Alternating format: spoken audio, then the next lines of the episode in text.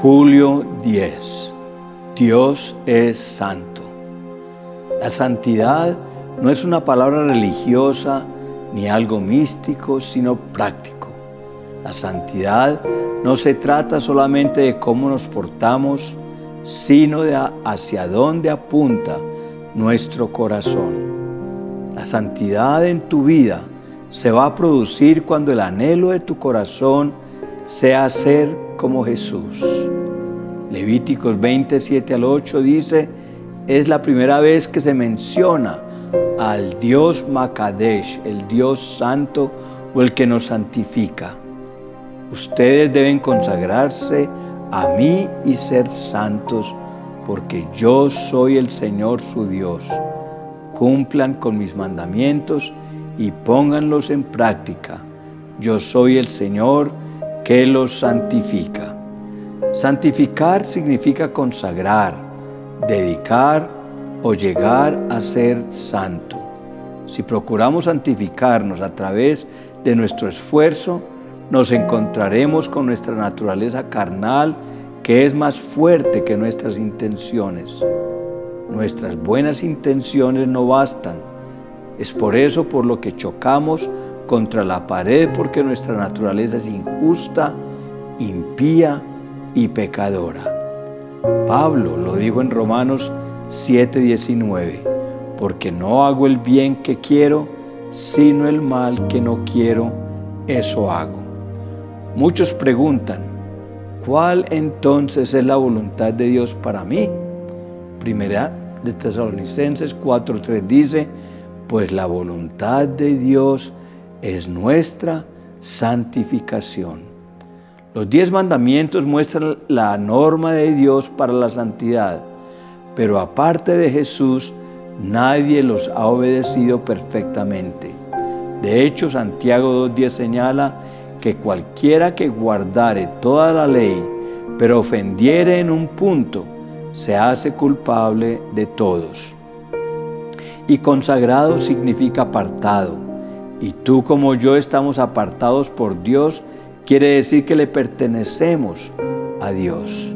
Si ustedes notan, la Biblia no nos está sugiriendo a vivir en santidad porque la santidad no es opcional. La santidad es un mandato de Dios. La Biblia dice, sed santos porque yo soy santo. Debemos de hacer de la santidad un estilo de vida. Estamos viviendo tiempos en los que Dios está buscando hombres y mujeres que se atrevan a vivir en santidad. Personas que atrevan a ir en contra de la corriente de este mundo porque esa es la gente que Dios puede usar poderosamente.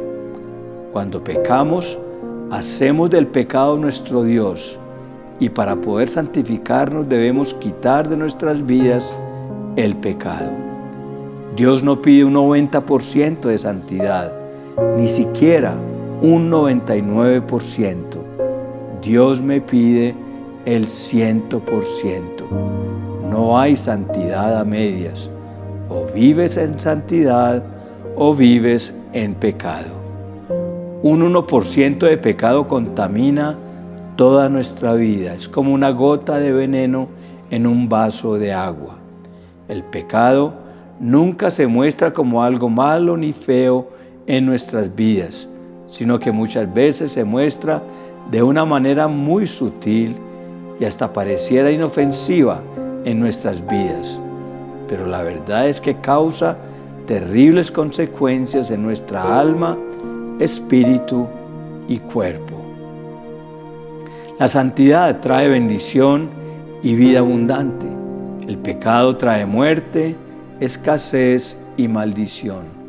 Quizá te preguntes, ¿por qué mi negocio no prospera? ¿Por qué aún no soy bendecido en esta área? Pues purifica tu vida. ¿Cómo? Limpiándonos del pecado. Así como para sacar la suciedad de nuestro cuerpo necesitamos limpiarnos con jabón, así también para sacar la suciedad de nuestro corazón, debemos limpiarlo con la palabra de Dios. Jesucristo murió en la cruz del Calvario para limpiar el pecado de nuestras vidas, de nuestras familias, de nuestras finanzas y para que seamos libres, así que no volvamos a ensuciarnos. La santidad no es una opción y no es negociable con Dios. Así que no es tiempo de buscar excusas ni justificaciones. Por lo contrario, busquemos su gracia y su misericordia. No nos dejemos llevar por lo que dice el corazón. Dejémonos llevar por lo que nos dice nuestro Dios. Levíticos 11:44 dice, yo soy el Señor tu Dios. Por lo tanto, ustedes se santificarán y serán santos porque yo soy santo. Un santo es una persona normal, pero que ama lo que Dios ama y aborrece lo que Él aborrece. Muchos son los que se equivocan aceptando convivir con su debilidad a tal punto que llegan a creer que Dios ya no estaba dispuesto ni siquiera a oírlos. Es que el pecado tiene la singularidad de colocarte a la puerta del templo, como el cojo que pedía limosna en el templo de la hermosa. Tú que hoy me escuchas y tienes un área coja que te impide caminar en santidad para Dios.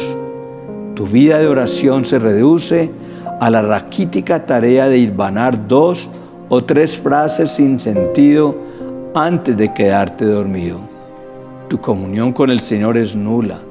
Estás a la puerta, sabes todo lo que pasa dentro de la presencia de Dios, pero también sabes todo lo que ocurre afuera. Vives en la mitad como un cristiano nominal. Sabes demasiado como para considerarte un inconverso, pero no lo suficiente como para ser un santo. Vives en santidad un poco, pero también pecas un poquito. Alabas al Señor y también maldices otro poco.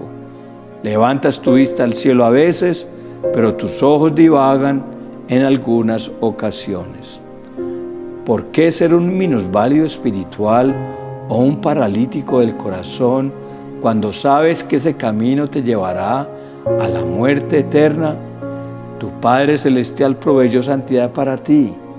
Tú piensas que Dios ya no te quiere recibir, que va a salir un ángel a decirte, lo siento, para ti no tiene tiempo, eres demasiado inmundo para presentarte aquí. Si te sientes plenamente identificado y consideras que ya es demasiado tarde, te digo que nunca es tarde para encontrarte con el dador de la gracia. Dios tiene el poder para guiarte cada día, aunque tu enemigo te ponga mil y una tentaciones y te sientas como en un laberinto.